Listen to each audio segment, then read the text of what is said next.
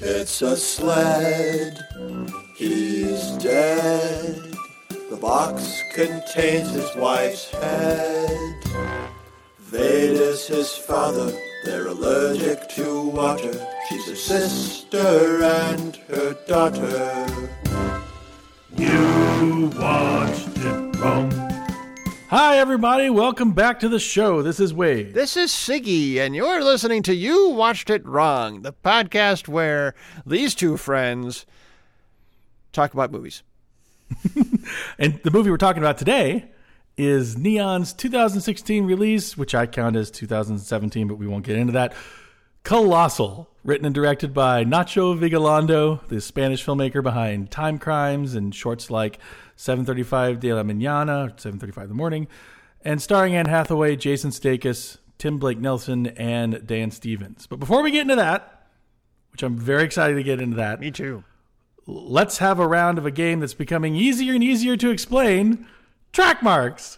And the outline says I'm explaining the rules this time, so this is exciting. Uh, I can do it. I just that, No, I like yeah. this. Uh, I get a chance. So, when they put out the score of a movie on an album or a CD, they have the tracks, and those tracks have names. And sometimes those names are interesting in and of themselves. Sometimes they can act as clues for what that movie was if you just happen to not read that on the front of the album. If you're looking at the back Before and, you and you've never over. flipped it over, you go, Yeah. wonder what's on the other side. Wouldn't that be a fun exercise? And so this is doing that in game show format.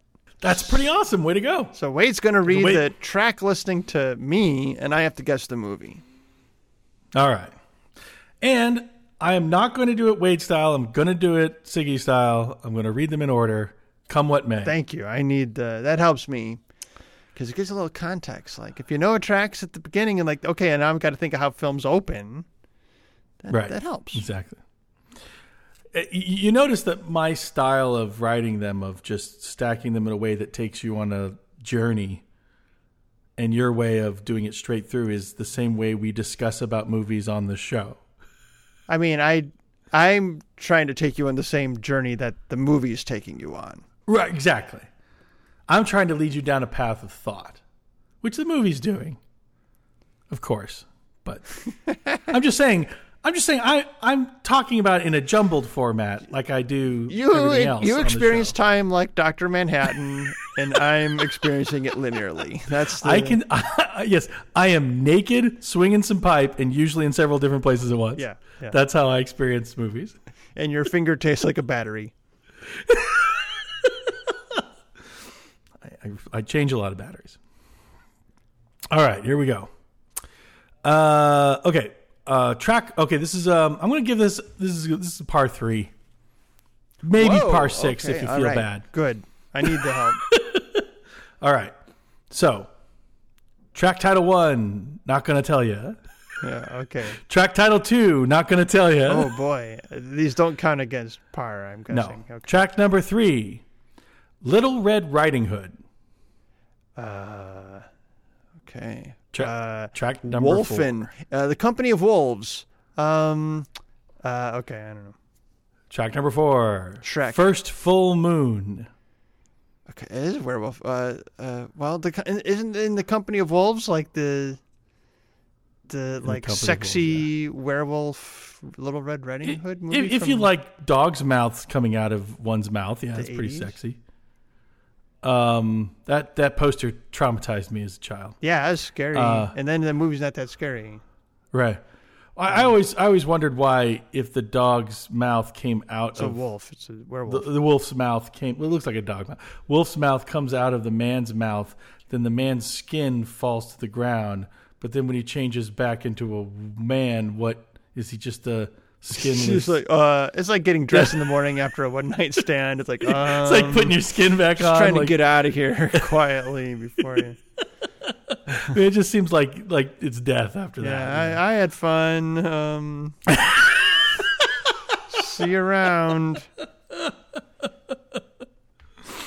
All right, so well, let's just say I'm going to go back now. the The first track's name is the werewolf. So since you've already guessed that much, so it's Okay.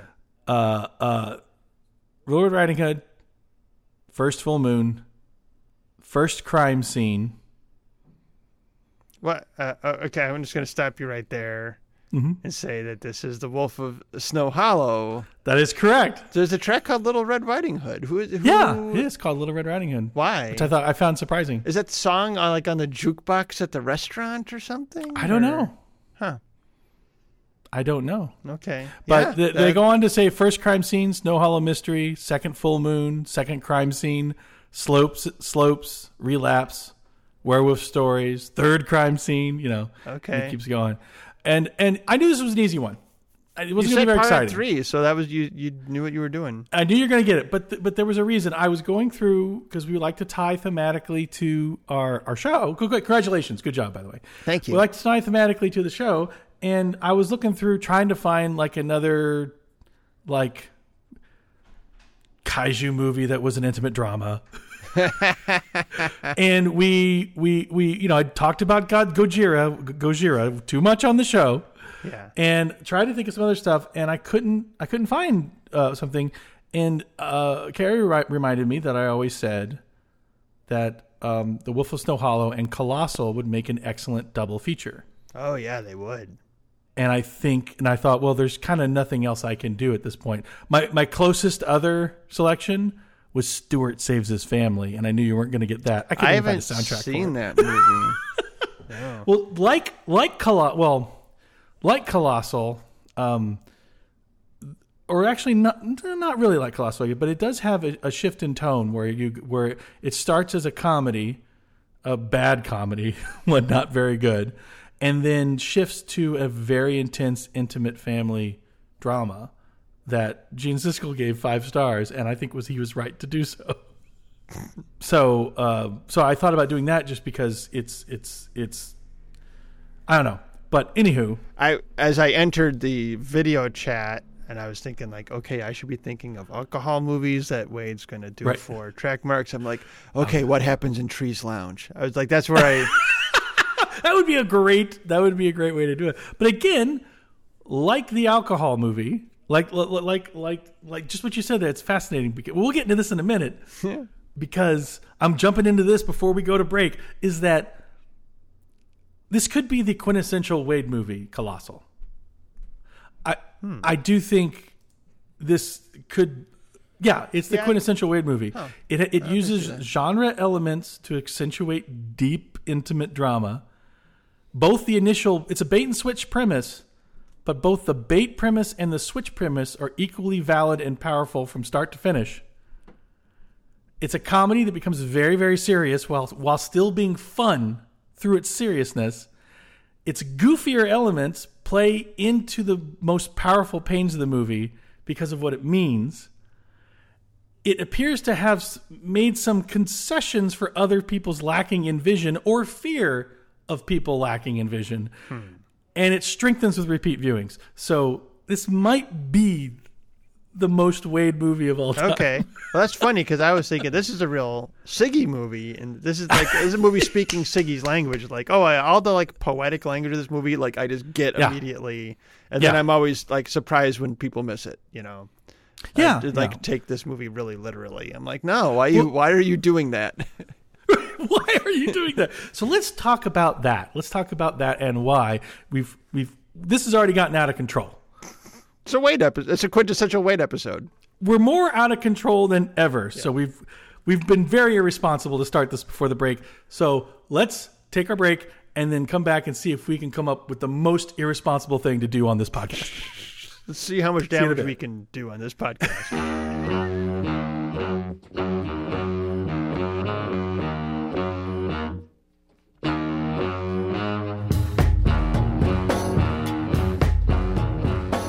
And we're back.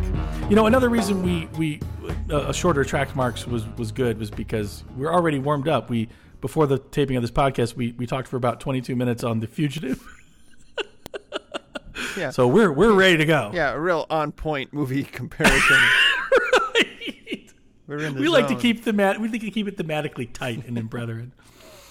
Um. So why why would this make a great uh, double feature with Wolf of Snow Hollow? There, the, uh, well, it's evident if you see it. What attracted me to this movie when I saw it, and I saw it in the theaters, was, uh, and I was excited to see it, um, was the idea that one often thinks is, uh, of their own alcoholism or their own abusive or irresponsibility, what call it what you may, um, your own fallibles maybe even you want to go as base, ba- that basic, is that you think it's only affecting me. Um, I'm not really affecting, you know, it's it's I'm doing this to myself, whatever, and then you don't realize the far-reaching effects that your actions and your behavior have uh, to the world around you. So I thought this was a great, what a great allegory for an alcoholic who thinks that all this is just about themselves, and then on the other side of the world, their actions are causing great ramifications. Fantastic allegory, loved it. then we get in the movie, and about halfway through, you start to realize it's not about that at all. While still the metaphor works, it's not about that at all. I mean, it is And about that, but it's about more. it is that. about yeah, exactly. It is about that, but it becomes also about something else. Something larger takes the focus. Is the is yes, toxic masculinity. The nice guy, uh, the the abuse from the um, much maligned feeling toxic male, who then and the control they exert over uh, what over the few people, how much that power means to them to control over something. And so, um, Not my take. Interesting. Okay. oh yeah, okay, well let's get into that. So anyway, I, but so anyway, I I really, I I I, I dug this movie on all cylinders. This this movie, regardless of even what I or you think, the thing that I like the most about it, and I wish all movies had this, was this movie knows precisely what it's about Yes. and precisely what it's doing. Yes. And so, I, um, I definitely and- agree with that. And Every element is contributing to the, the the central idea of the movie. Yeah. Exactly, and that becomes even more prevalent in rewatch in rewatches where you go through and you see like things that you may not have, you know, just all the imagery, every line of dialogue, and especially performance. Um, uh, Anne Hathaway, I think, really. I I knew she wasn't going to get nominated, but sh- this is the best performance of the year. I think it's the best performances by three. by Anne Yeah. Hathaway, Jason Sudeikis, and Tim Blake Nelson. This is my favorite performance by all three of them. hands down, hands down. And that's saying something because Ted Lasso, Mr. Ted Lasso himself, he's that's an amazing performance. But this performance, for how many times have you seen it? Just the one? Once, and then I went back and rewatched a bunch of scenes to prep. Mm. Because you watch it the first time, and I, I have to admit, this may not have been your experience, but I, I admit I was taken by Jason Sudeikis as a nice guy. I liked him. I saw all these things he was doing as being someone who was, you know, guarded and but open and trying to do whatever. And then and I had watched an episode happen. of Ted Lasso immediately before starting Colossus, so Oh that was that was interesting. That's a head shake. Yeah. So then, so then, um, so then, when his quote unquote people keep referring to his turn, he turns on a nickel. You know, he turns on a dime, and like suddenly he's this other person. And I'm like, you go back and you watch the movie again. No, he doesn't turn. No, it's there. He's it's layered in from the beginning. Yeah. Every se- he is exactly that way throughout the whole thing. Yeah. and it's chilling to go back and watch and go how masterful that performance It's so was. good. It's directed so well. It's yeah. No, Yeah. yeah. no, you're absolutely right. Yeah. You you think it's you think yeah, you think one thing's happening like, "Oh no, it was this other thing that was buried." Yeah. And so for every dude that has looked at a a, a relationship a, a, a- to another couple and keep wondering why she still sticks with him. When you see all this stuff going on or whatever you you, you this it, it, was I was just as taken by him and as she was you know even more so I would say because she was resistant. I was like no get together. This is a, this is a great thing. This is, he's a nice friend She's he's a nice not taken by him though. No, she's not. That's why he's I- angry. you're right. I, I take that. Yeah, yeah, I take that back. That's the Um, source of his anger. Well, it's one Yeah. of his. I mean, it's part of it. I'm doing all this stuff for you when that she's never asked for. So many lovely things, like when, um, when Tim Blake Nelson says that, like upon first meeting her, um, she goes, "Well, I did this. You know what your problem is?" and she's like, "What? What's my problem? Like you just I I've said one sentence to you, and you say you know what your problem is, and then Jason Sudeikis leaps on him as like policing the event, and and and and then and but then you see Anne Hathaway. She goes, I don't I, no, I don't need you. You know, she's like she can she's already doing that. You know, she's already policing the event. She doesn't need him to do it, but he's like sicking on her on this on his friend. You know. And so uh, there's so many lovely, wonderful moments like that that read one way the first time, and then when you see it again, the whole movie is a t- it's just it's so uh, electric with his just cowardly aggression. One of my favorite uh, moments in it is um, during the fight scene in uh, in her house when she uses all the furniture that he provided her not provided i shouldn't say that that he forced on her all the furniture Unloaded on her. unloaded on her without her you know altering her life uh uh for his sake own sake um and how each one of those things is used to basically kick the crap out of him one of my favorite moments is when she, he starts to run at her and she's going to hit him with the arm of the futon and then he just bolts right and runs out of the room. And you realize he was never charging at her. He was literally trying to get away. It's- and he, he does all these fake out little uh, to get no reaction and then he's uh, he's got to run. It's a master it's so well directed in it. So yeah. So let's so uh let's take your you said you had a different reaction. What was your reaction No, it's mostly the same. Um, so I mean, so take different take i guess well, it's a take on the Jason Sudeikis character, the Oscar, Mm-hmm. and what's going on with him. Um, but I don't want to. I don't want to start with him. I um Okay. Uh, you know, because it's not his movie; it's her movie. no it's Right. not his movie Um, although it ends up feeling like his movie, and that's what's interesting. That's one of the interesting things about it is, like his his story is given so much more detail. Um, but Anne Hathaway's performance is so strong that she fills in.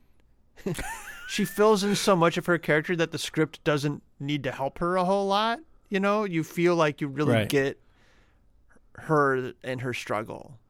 Um, yeah well part of her struggle is the men in her life who aren't honest and aren't um uh and are controlling both both tim Well, and she's oscar she's the biggest problem in her own life, and she True. recognizes that, right? True. Like that's that's her turning point in the movie is when she she has to grapple with Yeah. the damage that she's doing, yes you know, and not just to herself. Like you say, she wakes up and to the image of the destruction of Seoul uh, Right. on on her television set as if she's immersed in it.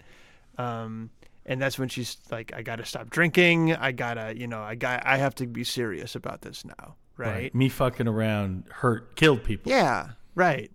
yeah. Um, and and and then to see um but then and then and before all that what what's masterful is we we we you know oscar's manipulation and um and and u- abuse of perceived power um it kind of takes the forefront. But what's interesting is that the movie allows us to see um gloria do it as well in a uh, not so not to any degree like that, but like how how her in, and how she um, goes about um, with Joel, how she like like he goes into he, she's already come over to his place and she goes in to kiss him and he's she goes what and then she goes I'm just messing with you like why would you do that unless you were trying to totally unsettle the person.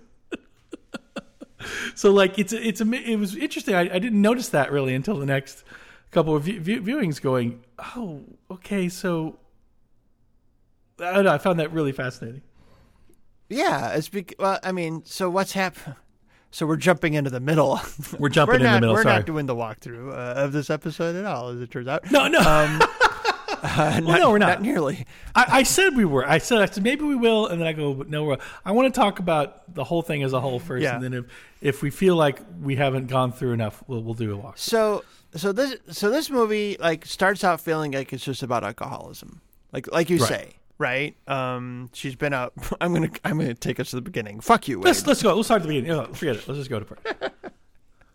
this is how we have to operate. It's okay. yeah, sorry. Um so uh Right. So you know, it's it's like uh, she she's done this damage to her relationship, right? Um, in New York, and now she moves into her childhood home, um, and it's empty. So she's empty inside, right? Right. And uh, It's her structure empty. yeah, she's like, I have to figure out how to refill my inner life because I, I, I, I had, I have nothing in here, right? Like I, all I've been doing is drinking and partying and not caring about what the consequences were.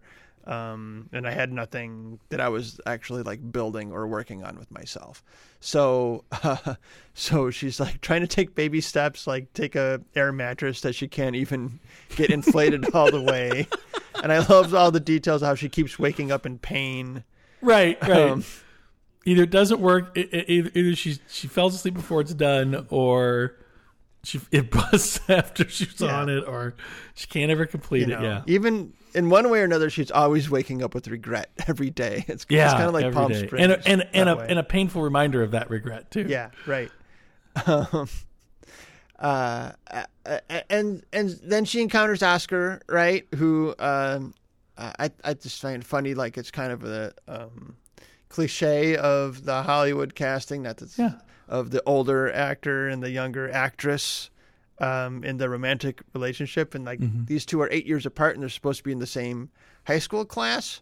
But I don't know if it's Jason Sudeikis successfully acting younger or Anne Hathaway successfully acting older, but I never, it never feels like they're off. I never even thought about other. that. Yeah. I thought they felt like contemporary. I was just curious, like she's got to be younger than him, right? And then I looked it up, like, yeah, they're eight years apart, but they totally like it works. That you know, it's good. It works. It's great casting, um, nonetheless. And so, right, she's got this empty. her house is empty. His house is crammed full of stuff. He's been hoarding, which hoarding. was a nice reveal. He's been which was right? a nice reveal. I thought He's yeah. got he's got his bar that he only uses half of because he closed the other half off, the half that represents the past, right? And when she comes back into his life, suddenly that half of his bar gets opened up again. She opens up yeah. the part of his his Yeah. bar that he was trying to forget about Mhm. and had locked away and had not dealt with It didn't any didn't destroy, no but had not re- had not dealt with it in any way productively or otherwise, right? She opens up that that up. Now he's in there, and now like all that pain is resurfaced, and he, you know, throughout the movie, he keeps trying to unload his stu- his baggage on her, like he. it literally does. He does. He he shows up with a van and like all this stuff I've been carrying around with me, I'm putting on you. Right. Exactly. You know? it's, it's a like pretty amazing. This is where. I'm like, I love like uh, all this Yeah. internal stuff gets externalized. Like all of their Yeah. internal stuff that's happening is externalized in the world of this movie and never explained, right. except for the the monsters, which end up being kind of explained, but not really. But that does. and, you and, know. and honestly, would have been better, I think, if they didn't. I That's think it would have been better too. Although I I would argue it works thematically, and this is the part I had to think the hardest about. Right. Well, about Yeah. about. Um, Should we go into that later? we'll get into maybe we, yeah. Yeah. I'm, I'm I'm going to save that for last. Yeah. So so uh, you know when when when when she drinks, this monster comes out, right? Right. and uh, she might think she's it's something fun to play around with, but then it ends up like hurting people, right? And Right. what she has to do is make an apology that they have this great yeah. the, the the best dialogue in the whole movie. My favorite scene is where they're talking about the Korean text in like in the translation. Like, well, how did you? The, Yeah. the guy's gonna know. This is so cleverly written. This is so expertly Yeah. written. Like the guy's gonna know that you. All these phrases are the exact what the monster wrote in the sand is the exact phrase you got him to translate for him. It's like I gave him a bunch of, you know, I told him they were t- for tattoos. And like, huh? Well, who would get a tattoo of an apology like that? And like, well, you could get Tim Blake Nelson says, well, you could tattoo it on yourself, and then when you look at it in the mirror backwards, it'd be like Right. an apology to yourself. I'm And sorry. what does Oscar say? Uh, Right. What does he say after that? it- ah, He said, uh, "Why would it?" It's like asking yourself for forgiveness, and he said, Why would you ever ever ask yourself for forgiveness? Yeah, and like this is what the movie is. Like this is that's the that's the theme of the movie. And they're talking about tattoos. They're talking about Yeah. like they've gone off into this tangent, and they're ex- Yeah. what seems like this like humorous aside is or- or explaining the theme of the movie.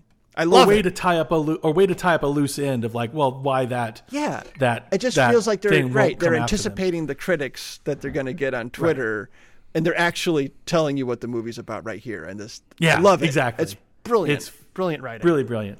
Speaking of anticipating the critics, I was taken by the moment when um, uh, uh, Dan Stevens, as Tim, comes into Oscar's bar and starts talking shit about the. Well, what's going on here? What's the theme? You've got Western over here.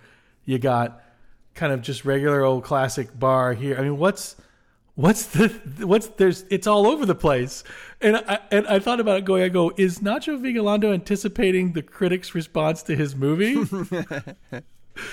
but this is why i love this movie and um and uh nacho's script and and film in general is is that I, I, I, yeah, like like as said in that dialogue, there seemed to be, and and I don't know if he did or not, but um, a, a fear that it's going to be seen as a lot of people did see it. Like this movie's all over the place. It doesn't know what it's doing. It doesn't do any of this stuff. Like I've I've been trying to read a lot of reviews about it and seeing oh, what people didn't respond to and what people did respond to.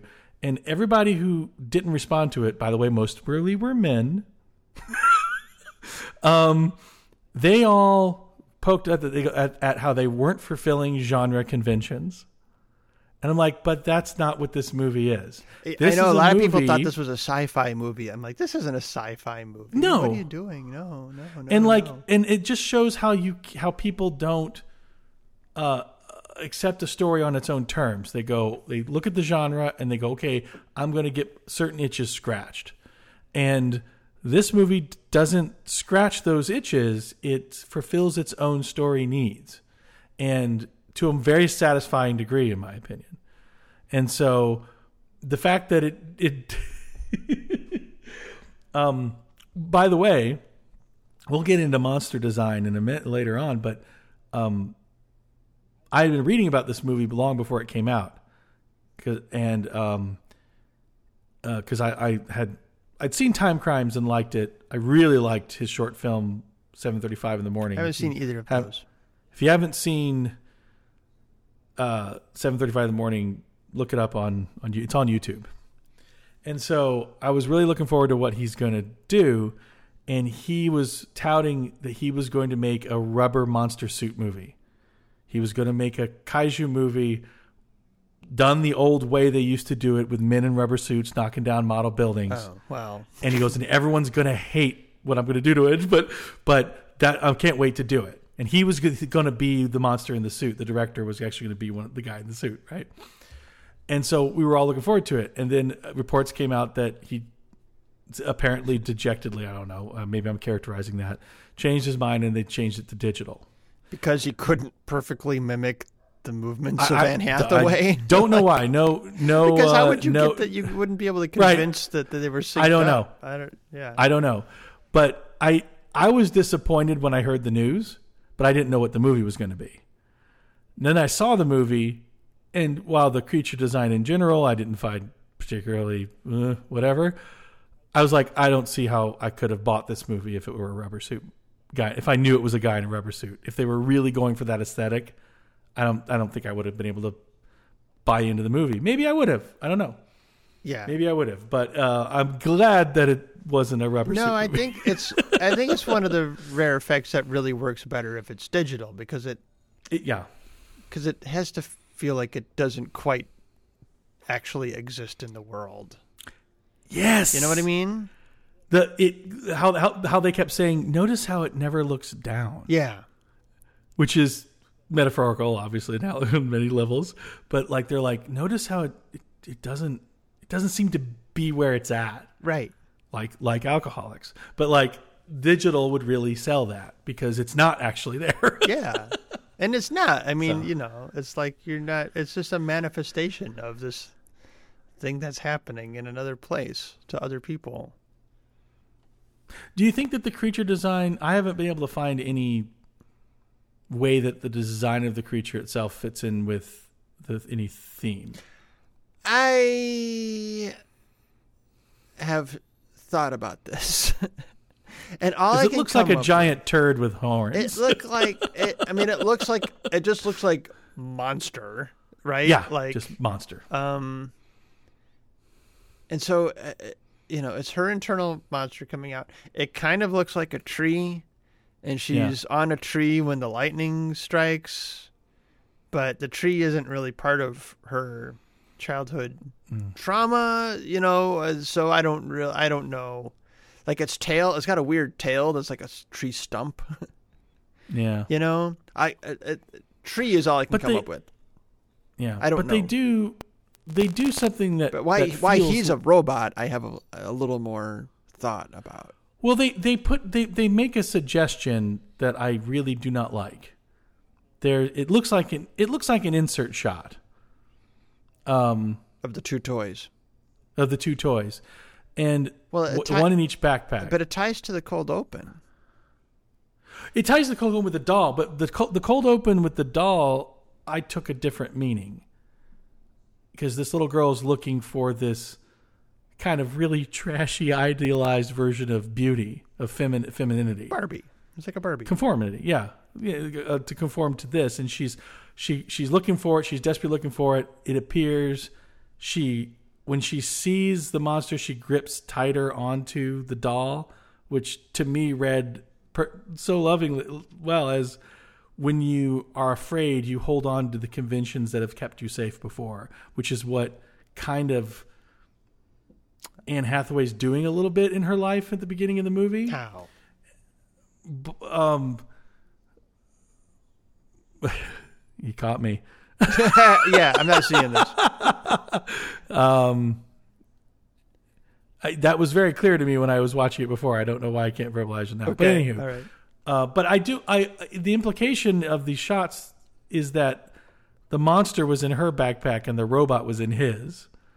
But why would she be carrying around this ugly looking monster in her backpack? And also, how come if they were both if they were both toys they were carrying, how come they didn't instantly recognize them as their toys walking around a city? It doesn't. Right. I, I, It doesn't. I- I it doesn't I survive can't that speak- much thought. I can't speak to it. Um, the the flashback scenes I are are are the part of the movie that doesn't work for me. The whole rest of the movie is so uh, uh, amazing and powerful that I really don't care. It's like to me these are like the commercials. I can I can I can get a coke during this part. Okay. Here's because here- the here's my read on it. Can I give my read on it? sure go ahead. Okay. I think it does fit.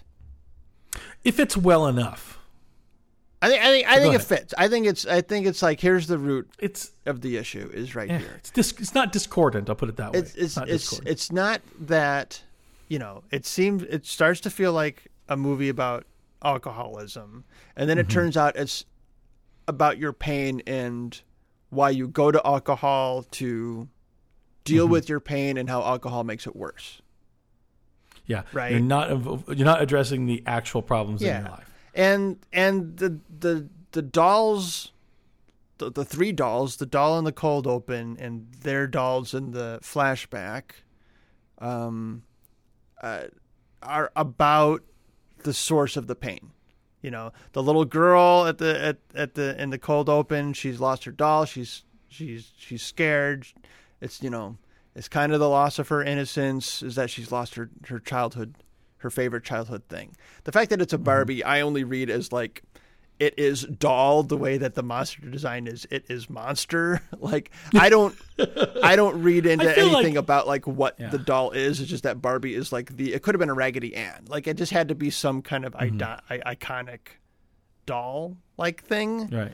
um uh, maybe there's more to it there but i don't know. I don't i don't see that you'd have to Given that's the first shot of the movie, the very first thing we see is this Barbie doll. yeah uh, it, it's it's yeah, it- proportioned it- the same as the as the monsters are. You know, it's Yes. Um, uh, other other than that, I don't know. I, I'd have to be convinced, but um, but it doesn't really matter what the dolls are as much as that they represent like the childhood pain and like Right. uh, uh, and this is the source like this goes deep like this goes back to your childhood Right. whatever you uh, the stuff you're dealing with if you're not confronting with it uh, confronting it if you're not uh, uh, dealing with it then it's only going to build up and uh, become giant uh, and then yeah, become colossal. destroy destroy cities you know and so her Which, which again, look look at the people who do destroy cities in real life,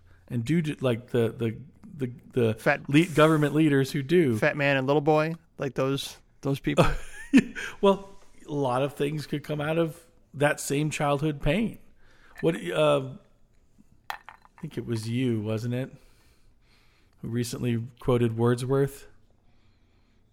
The child is the father of the man. Oh, that was my review of Looper, which might be my next pick for this podcast. really? I would be very happy to do that. You wouldn't be happy with me because I didn't. I've already read it. I'm already not happy I with know, you. yeah. but you make salient points that I very much liked, so I think it'd be a good discussion. Yeah, it'd be one of those passenger like episodes. Um, Hey, that's what the people tune in for, isn't us of us disagreeing for two hours. And the person who's the most passionate is the most uncertain of his own position. well, uh, you don't know how passionately I dislike it. Um, you disliked it that much. Oh my gosh. uh, where was uh, uh, uh, so you know, and so his so Oscar Jason Sudeikis, his is a robot. I feel like because the way um, this is my only read on it, and I don't think this is like a strong element of of the movie. But if I have to like tie it into the poetics um, of the film, is that when he when he drinks, he just becomes colder, more calculating, Yes. you know, more manipulative, sociopathic. Like uh, you know, like he just becomes more emotionally dead, and like, uh, and so it, it's, you know, it's not exactly robotic, but it's just he just becomes colder. So Yeah. I mean, that's always been there for him, as evidenced by those flashbacks. Um, but, and he's certainly very manipulative when he's sober as well. But he becomes, you're right, he becomes much more um, inhuman yeah. at that. Which could you know he, that could have made him a monster too, but I'm like I don't know. They wanted to But giant robot, yeah, no, and then and then it you know just so happens it's such a nice you know Godzilla ja- Jaguar or Mecha Godzilla kind of thing. Yeah. just fits that genre it fits convention right. well. It fits that iconography, uh, and it's a cool robot design. I mean, it's It is cool robot design. It was well done. it's kind of nice. When it cracks its knuckles, you see all the gears in all the knuckles turning. You know, they they actually designed all those little rotating. Sp- I was I was like I was like, oh wow, that's they, they the level of design I wasn't expecting. let's uh, let's go back and talk a little bit about you you you brought up an excellent point about how this movie uses houses and dwellings, and we talked and and um uh the thing that struck me the most on my most recent viewing of this movie, which was probably my fifth viewing of it, um, was the exterior of the buildings. Was af- when it cuts to New York for the first time, and they have those aerial shots of Oh, yeah. of the skyscrapers, and you're thinking, okay, this is this is the view of the monster that's going to knock them over. Right. Yeah. And then, um, but then it cuts to the outside of, of Dan Stevens's apartment, and it looks the, like the grayest, drabbest concrete. It looks like a prison. Hmm. And then you cut inside, and it's a young bachelor's apartment, right? Or a young, uh, uh, you know, Dan Stevens's Couples, you they know, live together. tasteful. Yeah, but not a lot of it rings her because you notice when she says, "I've packed your things," and all she's got is a suitcase. you know, when she leaves, and that and that op- uh, sorry that opening scene of her wandering in is is masterfully written from the point of view of a, of a drunk making excuses. She walks in quietly, make sure he's there. I'm going to launch into what happened before you even get a chance to say anything. Yeah. And then, are you mad? I slept How mad all are you? night. Yeah, I slept all night. And she's talking, and, and, and actually, it gives me such a tickle to have her talking in this kind of head voice up here. And then when he says, um, I've packed your things, I think it's not right if you're here when I get back. And she's like, What? What? the full throated, like the pretense has dropped. What? Yeah. well, Um, she, she and- first she gets that pulls the she's mad that he's mad Yeah. reaction. right. And uh, uh, yeah, so like, um, and then all her friends are waiting to waiting for him to leave to come in to continue the party. um, but yeah, the outside of that building looked like this this this prison, and then she gets home to her childhood home, which is this gorgeously ornate, like, building that looks unkempt and unpaid, untaken care of. And then they go to Oscar's bar, and she said, "Do you still have the Western theme?" He's like, "No, I wanted to renovate it. Uh, it wasn't. I think it was scaring people off. I renovated." And you see this building, and it looks like it's just like blah grave block. It also looks like a prison. You know, it's just there's nothing on it. It's just the most drabbest looking building you could imagine. And you kind of see around the corner, and you think, "Oh, I bet around the corner there's something that looks a lot more interesting on the other side." except for this just block of a place. Well, it's And like I those thought, bars what- that just like there's no windows here because we, There's no win- You're yeah. not supposed to be thinking about the outside world, you know. exactly, and you know what? Yeah, and it's also to go unnoticed. It's like a building that you don't want to be noticed because then you'll notice it's a bar where sad Yeah. people hang out. Just the And then sign you- at, by the door with the beer logo on it. If you Right. got someone to pay for it. And then he goes in. He goes in and, and says, and, and insists that his bar does not have a theme. The theme is bar. The theme is bar, right? anyway, I, I I really like that you uh, brought up the houses and dwellings because I think it it it's not the first thing I think of when I think of this movie, but it is such a vital part of its storytelling. It was really good. I love all those shots from um, when you know things to really start escalating at the playground, and Mm-hmm. the more monstrous um, Oscar's behavior is, you get these high angle shots that are like the one from of the New York skyline, Mm-hmm. um, down looking down at the you know housing development. Um, which I think is tilt shift. I think it's that's I'm yeah, you know, it's not doing the fake miniature thing, but it, I think that's tilt shift photography. I, I think you're right. um, It's one way to use it. Yeah, and so that's, uh, I don't know. It's like those shots are all just very striking, and you get the sound effects because at first it's like set up. It's in the diegesis. They're looking at the online website, you know, monster attack tracker.com or whatever it's called. right. but then uh, at a certain point, they can hear the people screaming without the app going. You know, there's like there's there's the shot Right. when uh, he's trying to uh, like just be scary, and then he turns his head because he can hear he can hear the reactions. He can hear their Well, screaming. they they do something really cool. This movie, I usually hate it when they have to bring in to be realistic to bring in internet reactions. This movie did the absolute best way of showing the world's reaction to this, in my opinion. Like they did it, but it was handled so well. And my favorite being is that a lot of movies would cut to insides of other like extras, basically, they, uh, watching their own televisions. And in this movie, they're in the park and they would look around and they would show all the houses, and you could hear them people watching their fight on their televisions. oh, okay. So that's how- cheering. I I thought that was them hearing it. Like I, they, they they were hearing cheers from the American houses watching it on television. that's not how I read that shot at all. Oh, I read it. I read it that way because you look over at the houses and you can hear a muffled "yay, yay, yay." No. You can hear like America, like like like watching this fight, and then when uh, he punches her, it cuts to those same houses, and you just hear dead silent, and you're hearing everybody just who's watching the television is like, I don't think that's Now what that. I don't think that's what that shot is. I think that's totally what that No, is. I think that's them. Like th- this is like the the the boundary is being permeated, and so we're getting the. But then why would they have to cut to those houses shot. to do it? No, we're getting the monster's perspective shot in the park where they're standing, Right. and we're hearing what's happening in Seoul. Now we hear that when in, in the devastating shot, which I wanted to talk to you on its own terms, when he's stomping on mulch.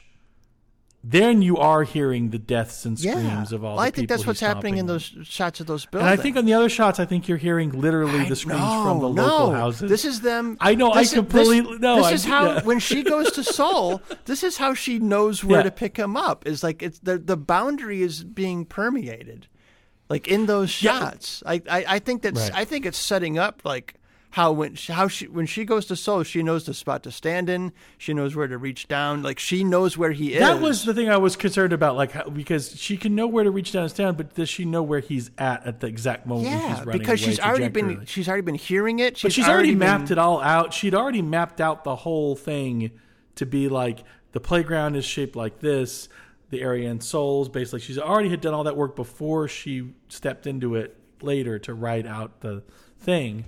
So, But how could had that, how could she predict what part of Seoul to stand in? That would be the park. I don't know. It's because that- she's that already was- been I was seeing gonna and bring up as it. That's what I think those shots are saying. Huh. Well, that would certainly help the ending of that a little more. I'm I'm not fully convinced, but I'm also con- I also convinced I'm, I I might be that you might be right, but I'm not fully convinced that my take isn't legitimate. Yeah. okay. because I, I I I think because I think Oscar's rage is fueled by the reaction of not only the people in, in his town but the but the world at the fact that finally he's got power to he's got a, a power to do something and he's ridiculed whenever he uses it. Like and i think those shots of the cheers and the deafening silences um, reinforce his anger that that he, that people aren't on his side even uh, now that he's got he can do something you know Yeah. No, So- like yeah, his seething. i don't want to take that part away from the movie that's why i'm like yeah, well, that's what the shots like, in the bar are definitely, you know, like reinforcing that, like him Mm-hmm. him hearing uh, all of his patrons talk about it.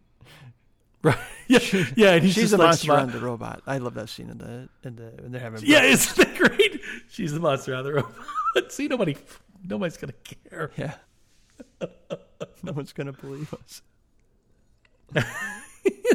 Which is also like you know, you can tell people I'm an abuser and no one's gonna believe you. It's, it's you know it's Yeah. it's like funny, but then it, in hindsight, it's also chilling in that, in that Yeah. way. It's so which really layered. gets me when I hear when I hear when I was reading reviews that questioned all this behavior, and you're just like, oh, but this is this this feels so accurate to people's experience of living under an abuser, and it really saddens me that.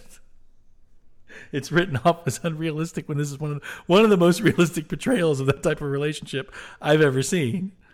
So, ugh. I so mean, it's still a comedy. That's why, and it's still a know, comedy.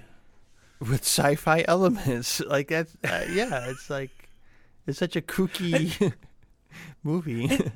And that's the thing to me. I don't feel like it's kooky. And everyone, it's all called, it's highly called bizarre. They even advertise it as bizarre and off It is a bizarre premise. I Crazy. come on. I guess it is a bizarre movie, but but for I guess because I I these are the movies that I feel the I feel the most kinship with, and therefore feel the most normal to me. Really, my my uh, you know Carrie always It's says like magical realism. You know, I mean, yeah, yeah, and so I, you know, I look back. Remember earlier I had said something along the lines of, I think I said it on the show, how, um, I looked at the number one movie, um, of all my, of, of every year. Uh, I, I made you know top, I ranked all my movies of every year, and I went and I looked at the number one, number two movie on every one, and almost every single one of them is a movie that has some sort of fantastical element to it like the host, Get Out, Avengers Endgame, Avengers Infinity War, uh, uh, Colossal. They're never uh, just uh, here's humans being humans in a drama, and I love those. I love drama. Um, Carrie always goes, "What do you want to watch tonight?" Oh, anything, just uh, not one of those boring dramas that you like. Because she's she always goes, "There's nothing more interesting than drama," and I'm like, "I that sentence doesn't make sense to me." but she's saying there's never, nothing more interesting than straight drama. She, she always goes and says, "I need a sci-fi element. I need to be taken to another world because this one sucks." hmm. so I always go so, but I the ones that really commune to me are these ones that place, you know, this very real, very personal, uh, either struggle, struggle, conflict aspect to oneself in a larger fantastical metaphor. Um, you know, like most movies do. Most movies just do that. But like for some reason, the ones I feel like movies um, that have a creature feature element that have Midnight Special, for example, is a movie that hits me. I know you probably disagree on this one too. Yes, Midnight Special has hits me right where I live in a way that few movies ever have, hmm. and um, it again has that fantasy element to it and a uh, fantastical element to it that for somehow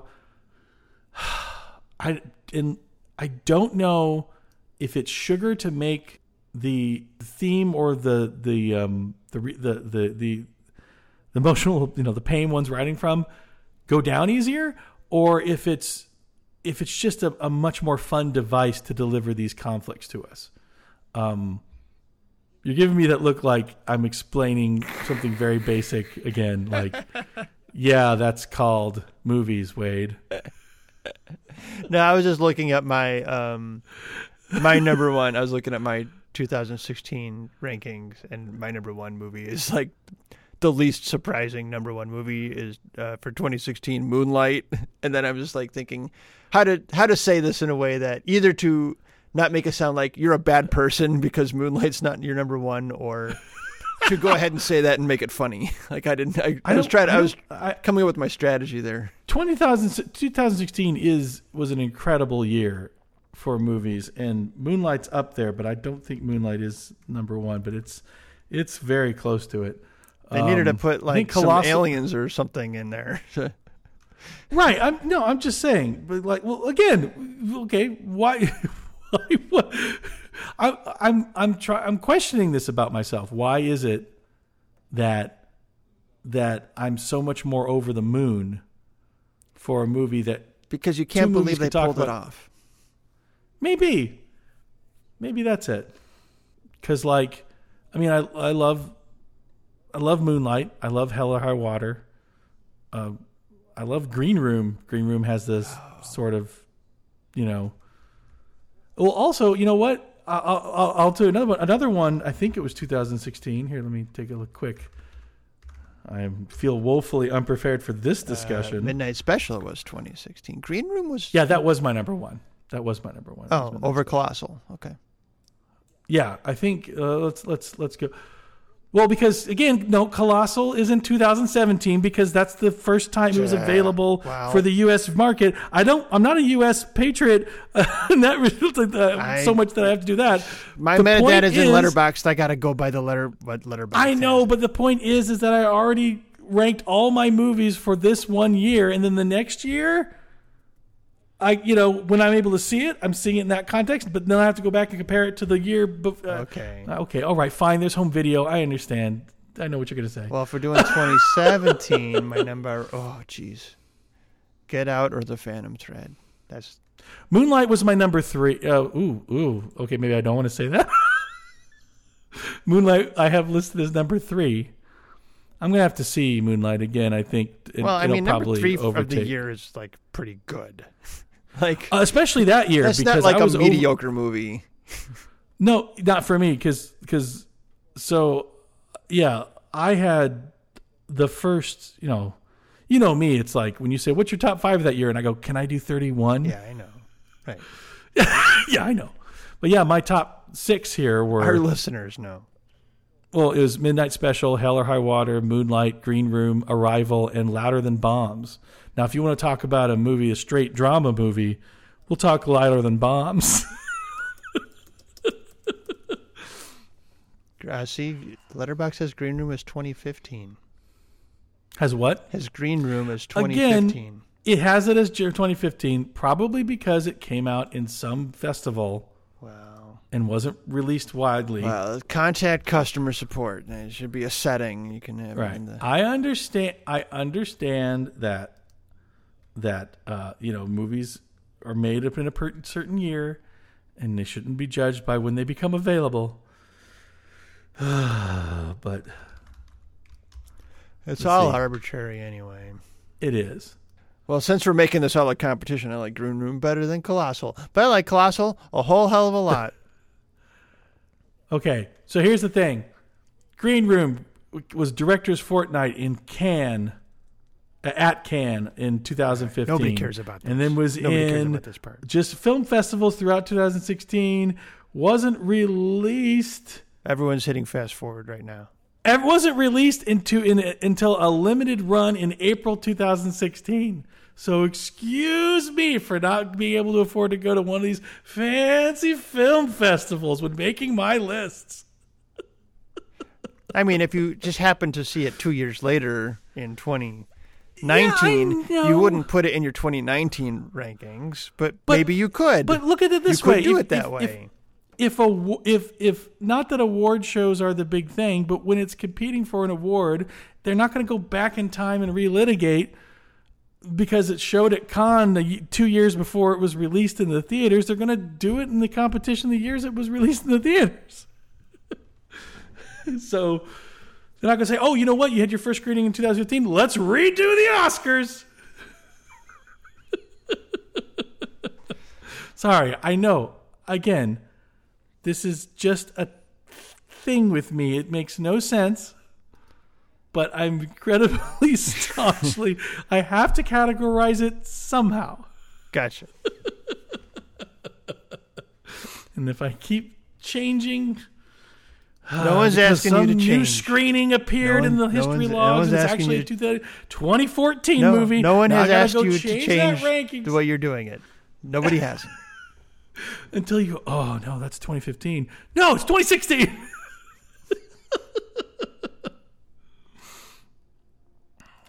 Sorry. Anywho. now that I've revealed myself as a crazy person, um, I, I, I wanted to, to know what you thought in the first few minutes of the movie, the needle drops that happen. There's like five different genres of music that happen in the first few minutes of the movie and um, I think that I thought about that when I was um, uh, when Dan Stevens was later saying, "What's the theme of this place?" It's like it's all over the place. There's no. it's like this movie is called genre bending, genre mixing, all this other stuff, and and for and yes, it is all those things, but not really. It's a story about a woman trying to take control of her life that's the story, that's the plot, that's the theme. Everything else are things in service to that. And so, in a way, I find the it's the one of the fewest genre bending movies I've ever seen. well, no, genre bending. All right, That's not a that- genre. I mean, but- a genre. When you say you're a genre woman bending, taking control of her life isn't genre. That's that's not. But right, exactly. When you say genre bending, it means you're you're you're changing your your. They say genre bending, meaning, that, but they really genre means genre mixing, because this movie doesn't, um, nor should it try to fulfill the need, the conventions of a kaiju movie genre. yeah, it's not trying to show you a new kind of kaiju movie. Right, exactly. No, that that no, that's very true. so I, I I I love these type of movies, and I, I mean, I've always thought Anne Hathaway was a fine actress, and I just I, I love her performance in this so much. I'm not sure how I feel about her wig.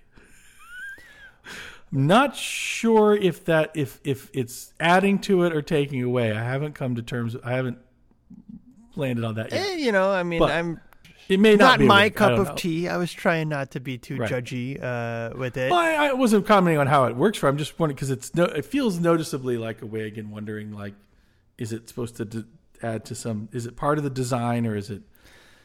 I don't know. Yeah, I don't know. It looks. I mean, it's slightly unkempt. I mean, she she's a person who's not taking Right. care of herself, and uh, that hair looks like it hasn't maybe been taken care of uh, um, enough. You know, like if it looked more styled, then that wouldn't Right. be like Exactly. her. Um, she's. Uh, I I think she's wearing the same socks through the entire movie. Those black socks. I, w- I was very happy to, to, to when I was reading up that sh- that she plucked this movie up because she was looking for, you know, something that took was taking a chance, something that was meaningful and something different, and from all the crap she's been handed, and she saw this and went, "This is exactly what I Well, want good to do." for her. I mean, it's, And it's- got full yeah, behind it. It's uh, not a glamorous role, but boy, it's a meaty one. Um, It's a meaty And one, she- and she knocks it out of the she, park. yeah, she's so good in it. Um, she, I mean, she's great at everything she's asked to do, except for all the running and fighting. And this is not a criticism, but that when I look at Anne Hathaway, I'm like she looks about as athletic as I do, which is to say, not very. and so when like the plot calls for her to, um, to to run a mile, right after beating up a man twice her size, soaking wet, I you know it is a stretch. I don't know. I I'm didn't not sure I- if he I- could drink that much that she would be able to. I, I, yeah, exactly. But I, I find I found her running kind of comical. It mean, was like- funny. No, it was it was Yeah. played for laughs and it, it worked. played for laughs. But it also like requires her to beat him to a location and then like Yeah.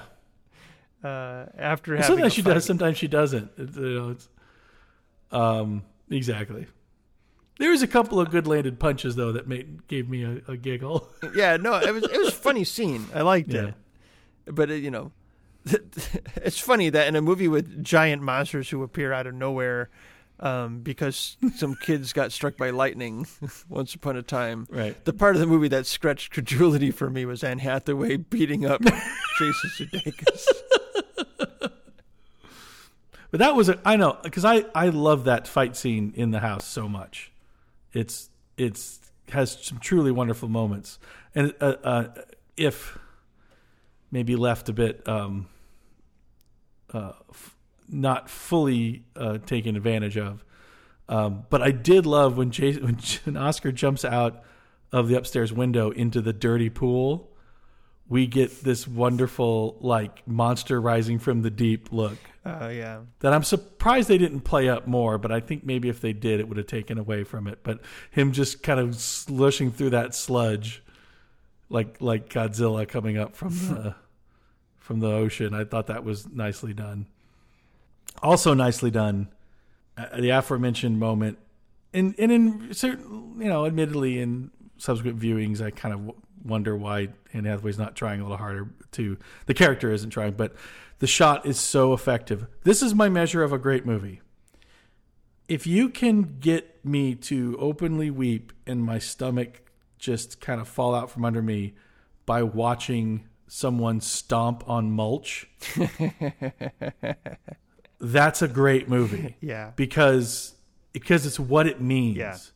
Right. in, in in so many different ways what it means to the people of Seoul and what and how big that is over there and how small that is over here what it means for Oscar to do it to Gloria and what it means for Oscar to be doing it at all Yeah. and like just like you know he's his his small little man's desire to hold wield any power over something is gone genocidal and it's it's it's uh, uh, horrifying. It's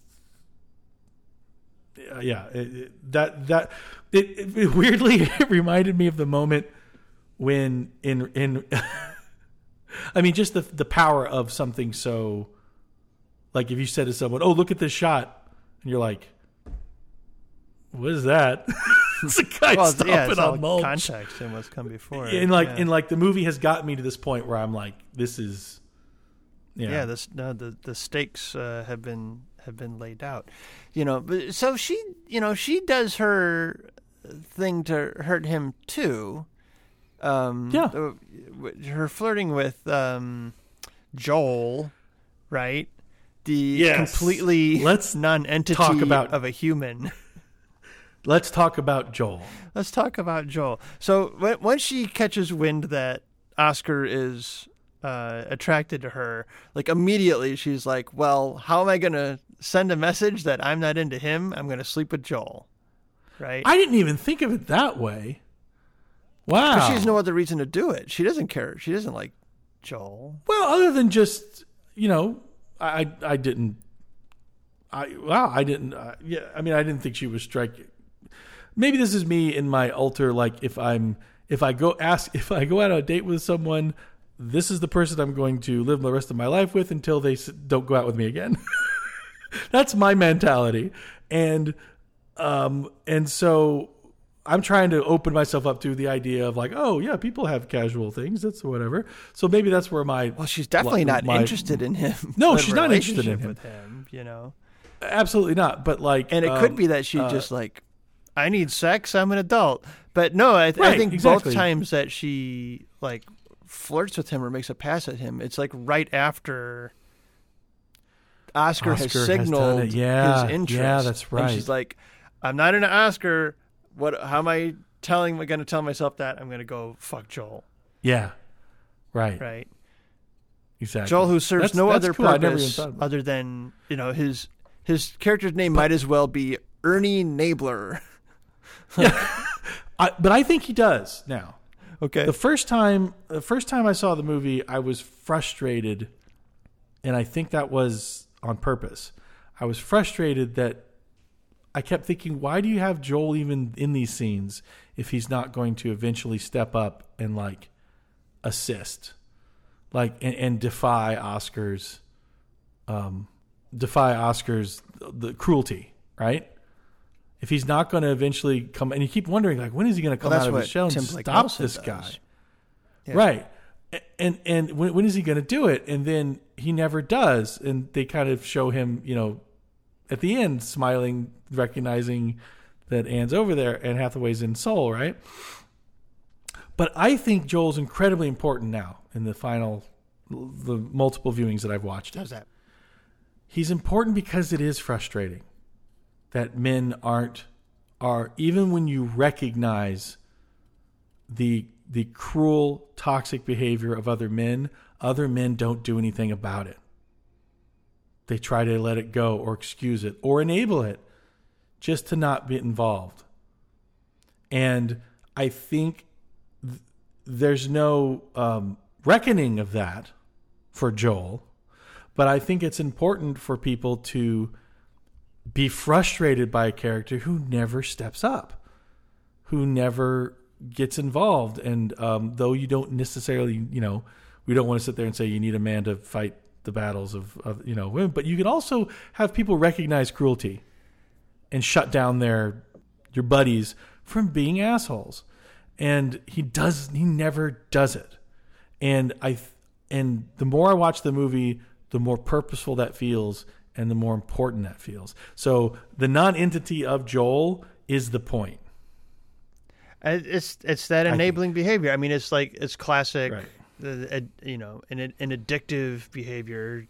They're the enabling behavior that helps perpetuate the addicting, the addictive behavior. You know, Um, Exactly. It's just like out of my eighth grade health class textbook. you know, that's what that's what Right. Joel is. That personified. Um, And speaking of uh, Tim Blake Nelson, who is so good in this, yeah. and his last scene is so painful. That whole scene's excellent, but it, you, you- your heart kind of breaks for him a lot, even though he's. I mean, like your heart, it just it's it's so cruel, and um, you kind of want him to come back into the movie, and he never does. How did did you feel like anything was missing because he never came back? Well, what would he come back to do? I don't know. Like, Exactly. um, That's my that was my feeling. I feel like that's there wasn't really anything for him to do. It's not his story. It's Anne it's Gloria's story. but I think it's important. It was important to see that he was just as cruel to his quote unquote friends, and they weren't. They still weren't getting involved, you know. Tim, though Tim Blake Anderson did try. yeah. What did you think of the fireworks story? The most irresponsible thing to do in the bar. I think it's the worst scene in the movie. I don't think it works. It's overwritten.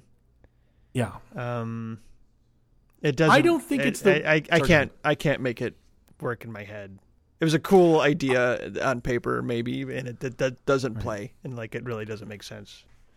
it, it's it's very weird to me because it's the one. Yeah, it's the scene. I think uh, if I were going to say the worst scenes of the movies, I would say the flashbacks, uh, and put this right after that. Um, I think it's an excellent build of tension.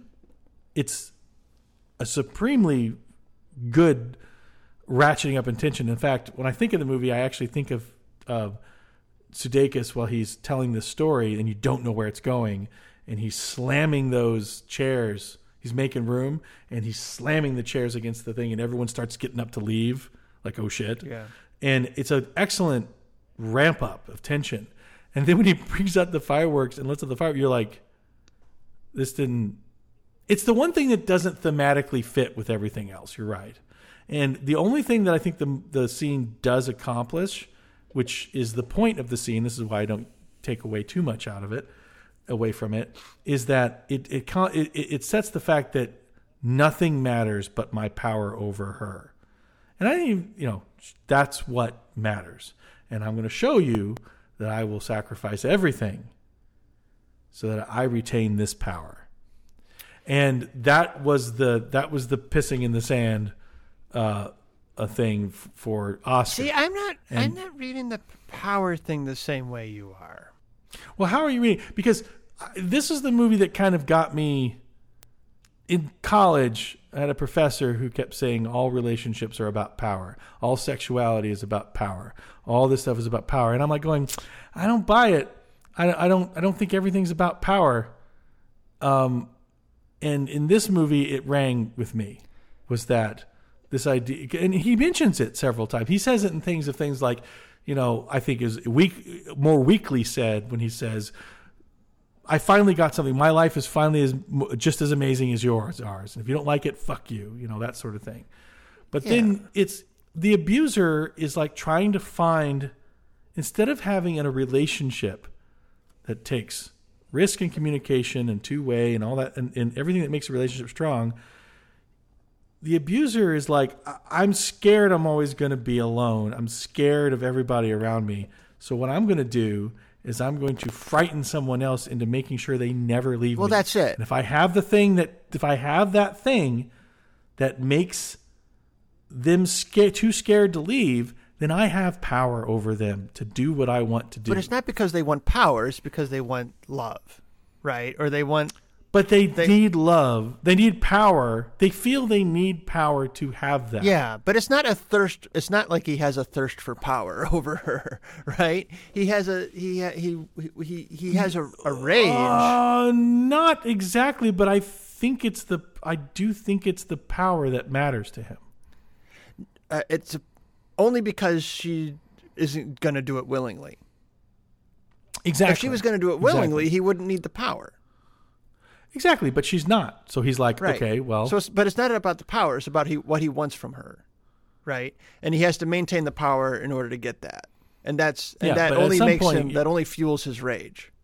but when you realize that power alone isn't going to get you what you want, which is, i.e., her attention, her her love and attention, then you're still, and then you still pursue the power.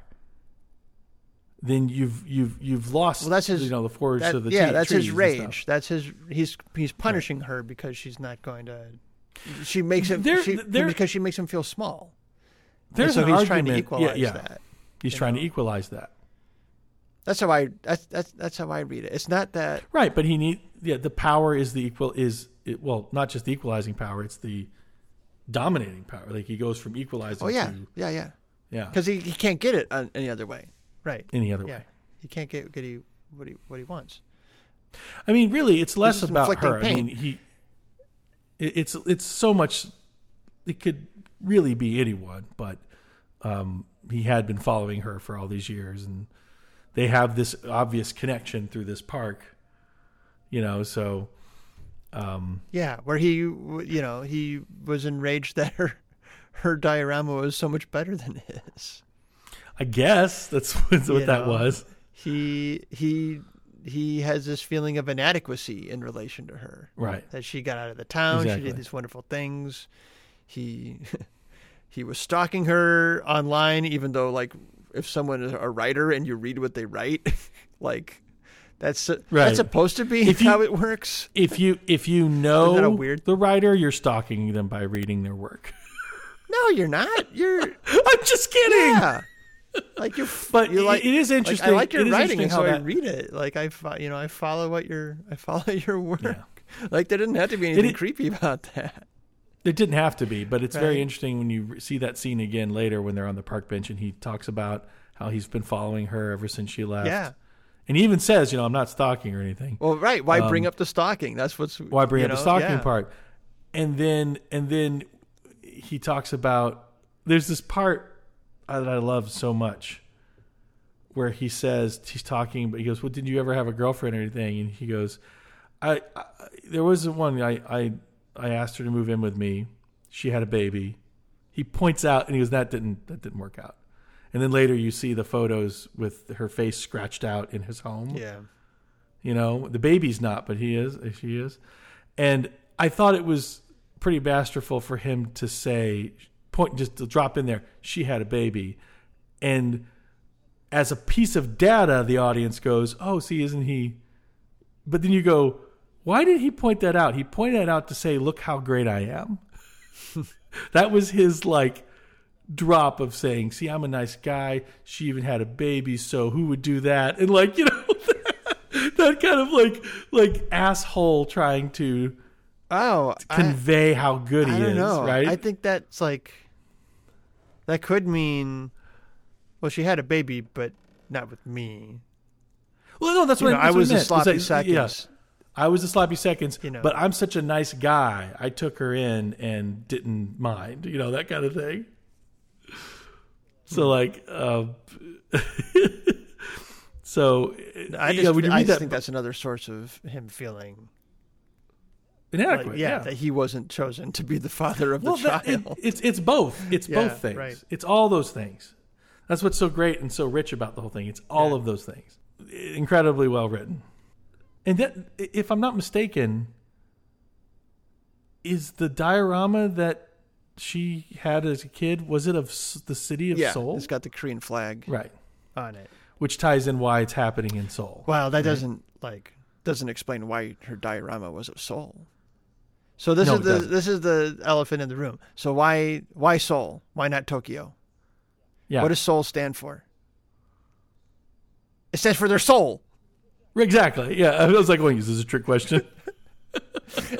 It's soul because it's their soul. so, right, This is where like exactly. how do you how do you not make that connection? Like it's No, I made the connection. It's just no, like- just like people who like. Yeah. Well, like, what? So Yeah. the monsters appeared because lightning, and because like the diorama was in front of them, and the lightning struck the diorama too, and so the monsters like appeared in the city that the diorama is made of. I'm like, no, like that's not. It's because it's soul. You're on the. it- It's their soul. Like this is. It's their soul. They have yeah, monsters in their it- soul, and alcohol makes what- it worse. Yeah. Exactly. This is, that's, that's that's, what That's the all you movie's- That's need. what the movie's saying. That's all you Yeah. need. And and so for me to, you know, when that's why I kind of feel, and I don't know if it was, if I were to speculate, and I'm I'm sorry if anyone involved is listening, and I'm making completely out of out of left field, uh, no incorrect uh, speculations, but I feel like those flashback scenes, especially with the cutting of the two monsters falling out of the backpacks, I think that those shots were later inserted either out of the you know the artist negotiating with the producers, the artist negotiating with the studio, or the artist negotiating with himself. Like, am I not explaining this enough? One of those three things. But to me, once you those little things that were there to quiet questions just made more complicated questions. I think. I think so- I think the flashbacks help I'm not saying it's like the Hmm. best part of the movie. It's not.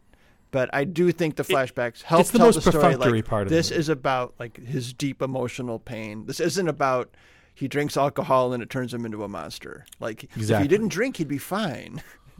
but if, if he just didn't touch the, the the the drink, he'd be the nice guy that's bringing her furniture. But It's not the. but there's yeah. a it's not a I- I Jekyll never and got Hyde a sense- situation, right? Like I never got a sense from this movie that the alcohol was the problem. But I think you I could read it that way. I think it'd be easy. You could, to- you totally could, and it would be fine to read that way.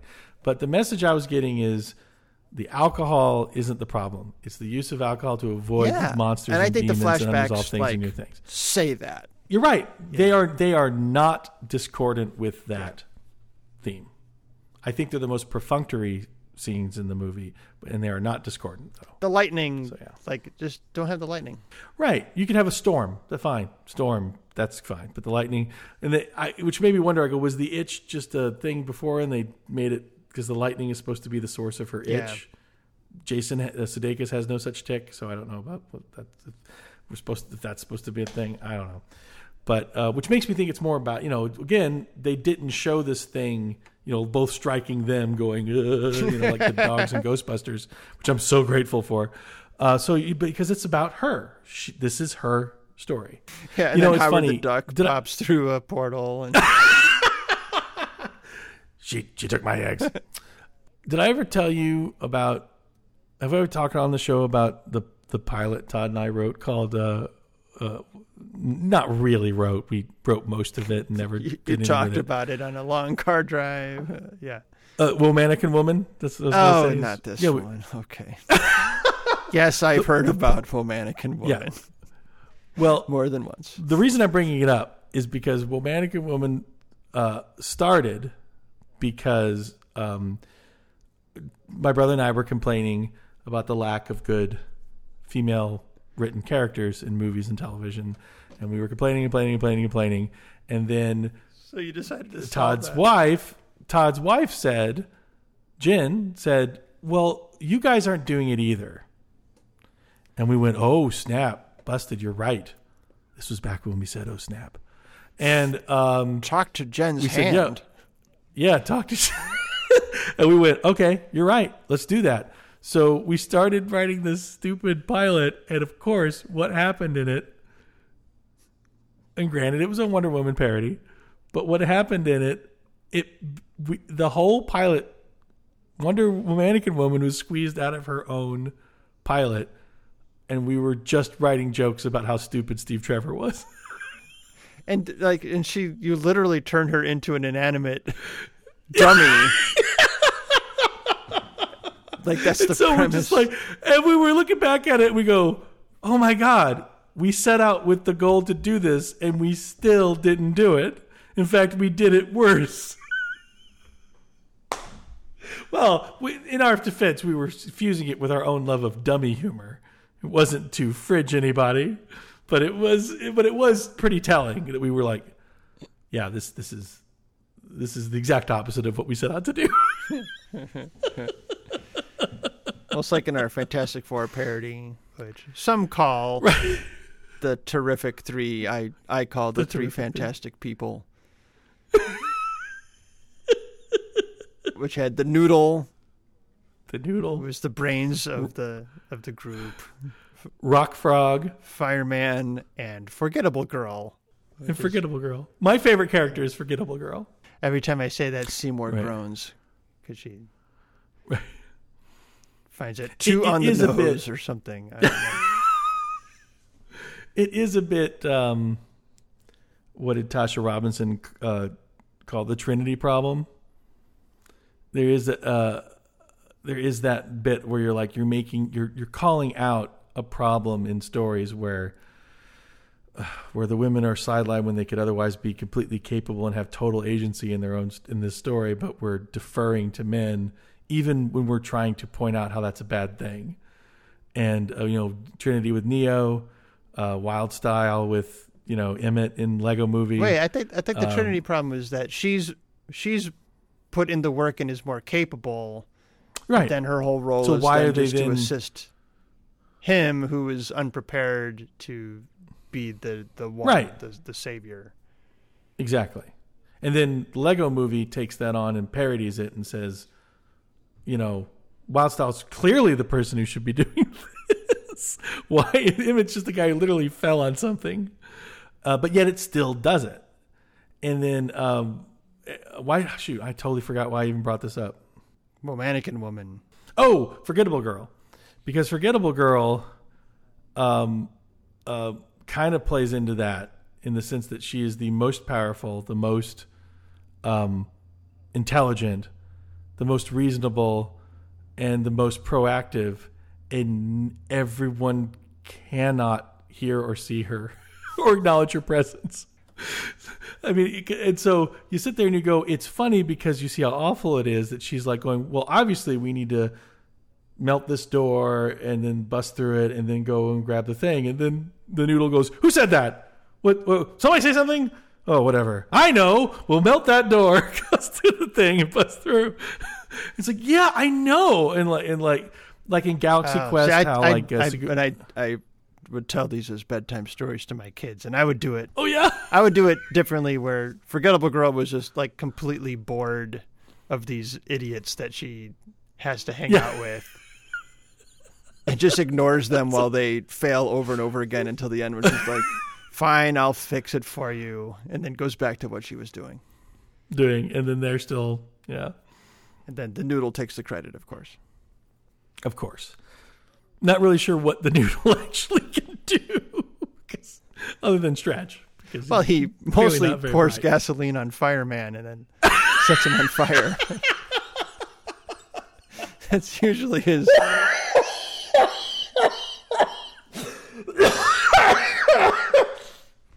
Oh, it's which is always gets the biggest laugh. That's always the the build up where he's like, fireman's like, "Hey, what am I? What do I do? Like, hold on. and he pulls out the can of can of gasoline. Like, what's that for? Like, wait, wait, let me explain my plan.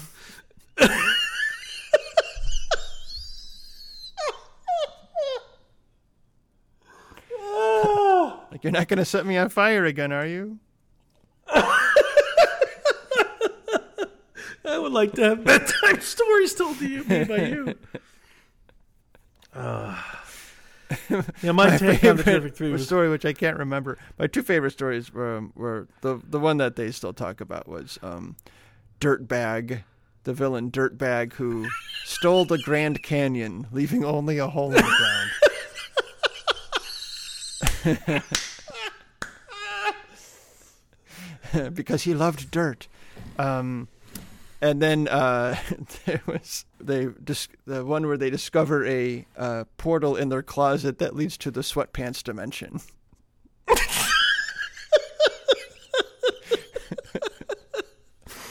and I, for the life of me, I can't remember what happens in the sweatpants dimension.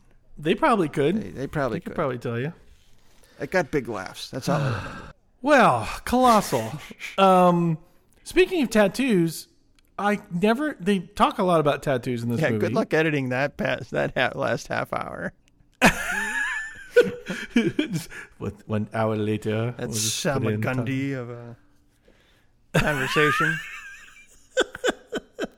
Oh, I'm sure. I'm sure it'll stay in.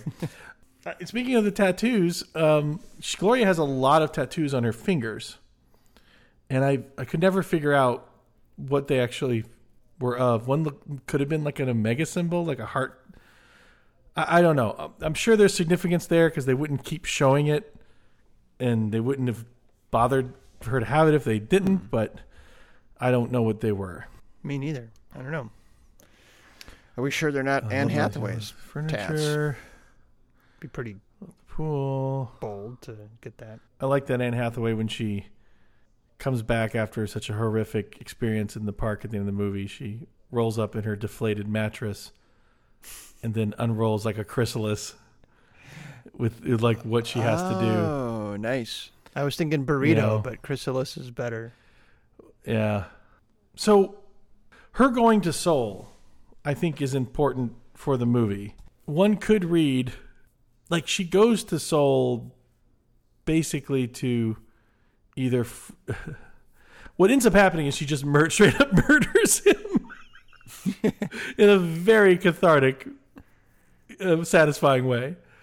Well, she throws him away. She's she She, she literally casts casts him she out. casts him out of her life. Exactly. That's what made it so cathartic was that I've cast you off, and you you you you you sit there and you go, okay, so did she go to Seoul to make sure she couldn't be caught for this murder?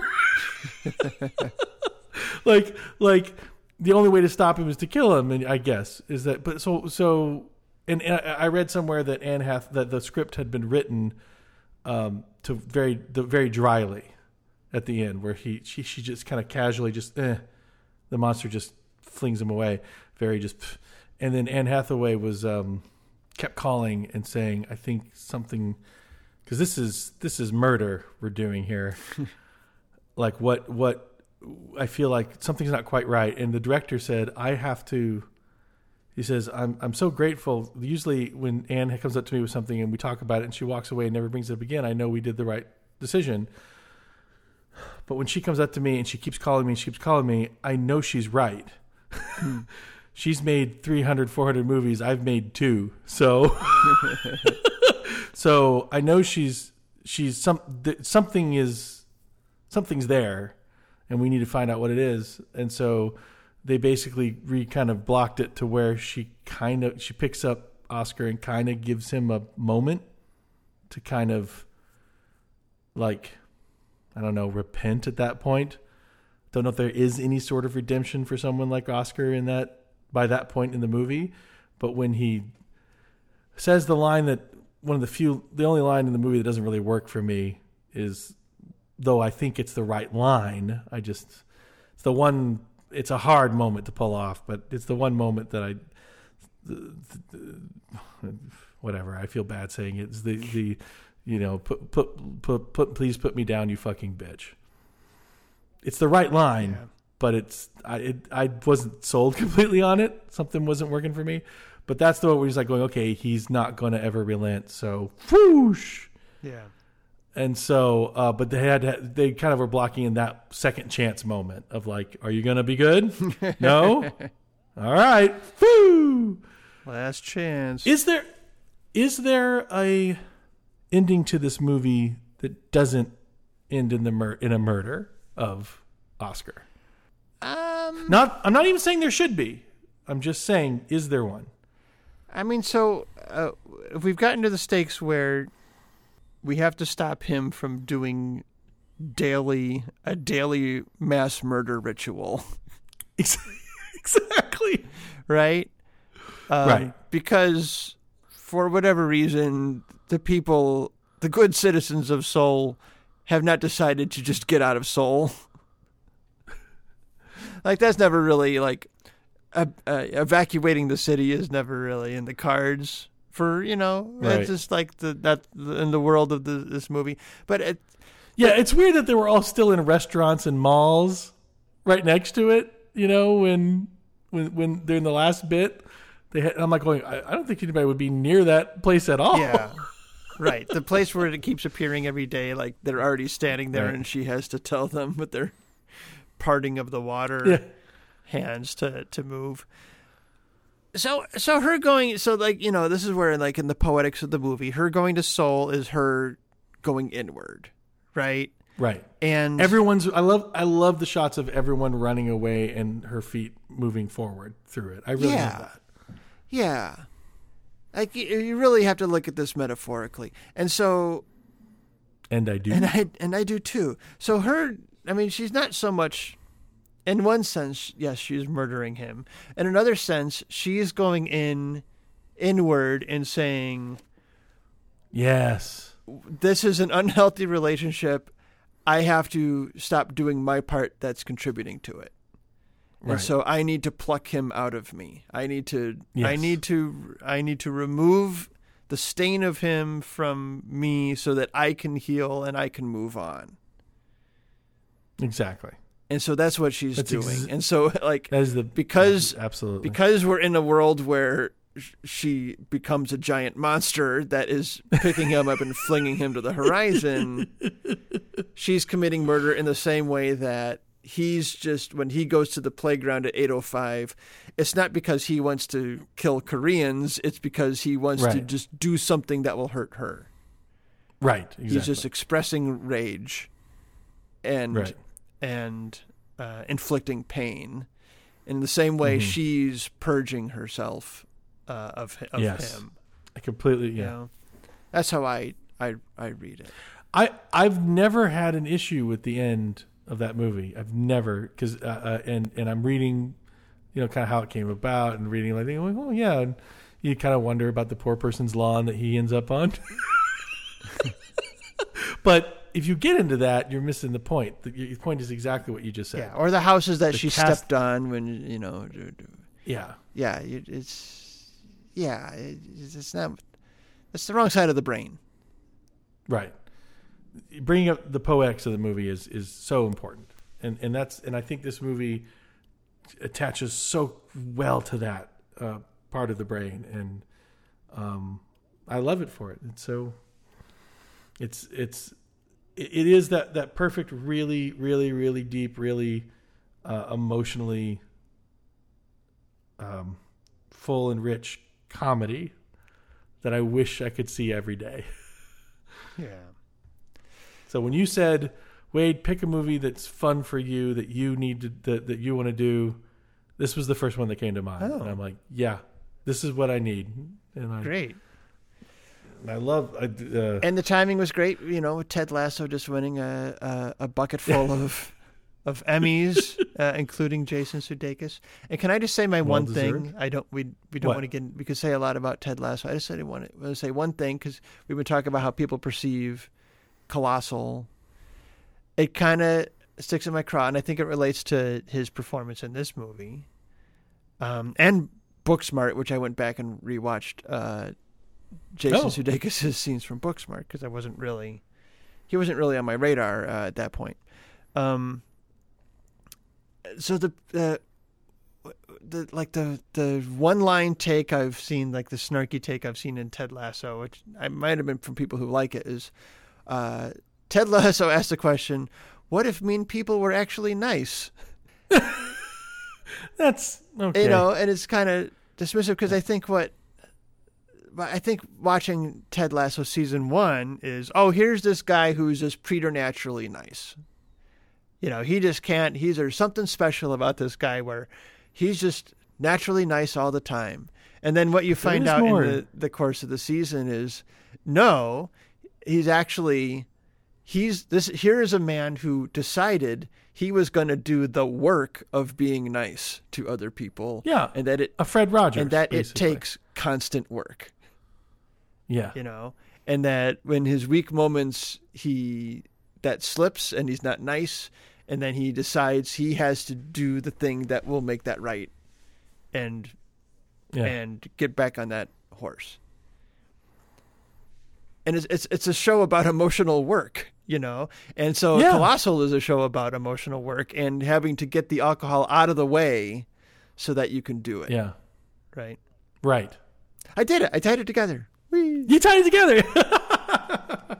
you said by you said something about the show by the people who like it. So, what are your feelings on Ted Lasso? If you may, if I may? I like it. I'm still um I'm halfway Good. through season 2. Um Yeah, so I haven't seen the last episode. there's uh you know there's uh, episodes go up and down for me but on the whole i um i like it i think it's funny um in that every episode starts with the weakest jokes of the episode because because they're just jokes and it's not Yeah, really a jokes. jokes show it's like it's once you get past the theme song which gets stuck in my head i have to skip Mm-hmm. Yeah. the intro and it still gets stuck in my head is that the the laughs are all character based. They're all based on where Yes. characters are coming So good. from, and they're like the, like the individual joke writing. Sometimes the you know if there's a reference like when it turns out his. It's funny because I was just thinking about this the other day when his uh, his uh, voicemail message is uh, wait for the beep. You got to leave your name. You got to leave your number. and I was just thinking about that novelty tape. I was like, you used to Right. used to be TV commercials for a novelty tape you would buy so other people could do your funny answering machine Yeah. announcement for you. And I remember as a kid watching that, like, why would I get someone else to? I'm gonna do the funny. why would I pass up the opportunity to be funny on my own answering machine? Like, you have to pay somebody else to do it. But just that, and that's just- that they had a reference to that very commercial. Um, Yeah, that's like awesome. one week after I, I thought actually- of that was just funny to me. I actually just acquired um, a um, one of those tapes off the internet um, for that of of uh, Jim Varney as Ernest P. Worrell doing them. And what's really hilarious about it is Ernest does an intro saying, "Hi, this is my tape. You can play. You know, hey, you can tape and play." Now, I found that the best thing to do is to take your tape recorder, have it set at such volume, holding it about three inches from the, your voice, your your uh, uh, answering machine's microphone. like he's giving you a schematic of how to play it on a tape player at what volume, how this much distance away. That's how it's going to read the best. And I'm like, wow, that was a different time. Yeah, no kidding. Nobody's home. Nobody's home. I should put that on my voicemail right now. nobody's home. Nobody's home. Oh, stop that. Yes. Hello. Uh huh. Fooled you. You know, Not in right or now. how about this one? Like, wait, I called your house and you weren't home, but I couldn't believe you got Johnny Carson to record the message on your answer machine. And like, you're not going to believe this. that wasn't even Johnny Carson. That was Rich Little doing Johnny Carson. Double the fun.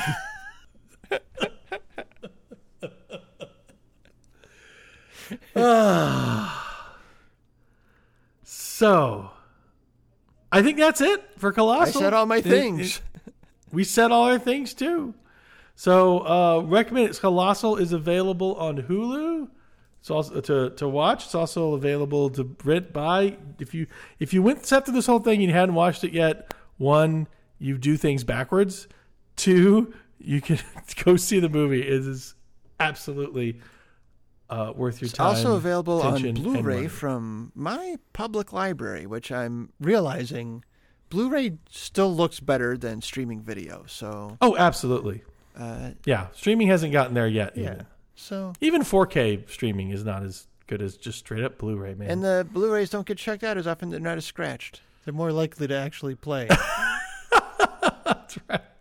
So yeah, see it on Blu-ray if you can. And if you can, send us feedback about what you think about uh, good old you wash it wrong. Do you even like track marks? Do you listen to that part and fast forward through it? We have fun. Are you? Like I was about to say, so here you trying to tell me something? no, I mean, just like I was wondering that. Like, do people like it? I've never like. We don't know. You got to tell us these things, folks. If you want it to change something, be the change you want to see in the world. Put it in an email. Send it to you watched it wrong at happypanic.net. We will read that shit. And maybe do what it says. We're also on Twitter on you watched it wrong with the letter U. Um, just search for you know search, search for uh, you Twitter. Um, we got a Facebook page, but fuck Facebook. Don't go on there. Check us out on Letterboxd, where we write reviews, and you can see what we're watching. You might get a hint at what is coming up on future episodes. If you happen to see us both watching the same movie in the same week, pretty good clue. I'm s- Well, it's it's like it's like doing free detective work. yeah. You can be it's like free and it's fun. be like Richard Kimball, uh, finding out, narrowing down the list of prosthetic arm recipients from Cook County Hospital.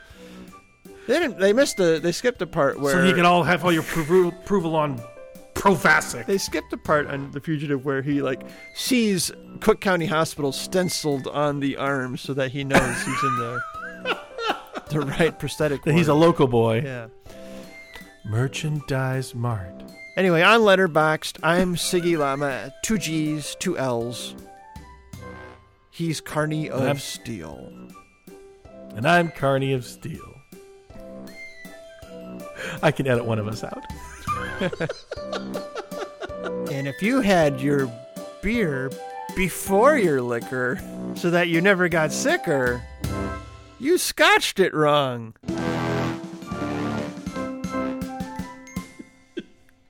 All right.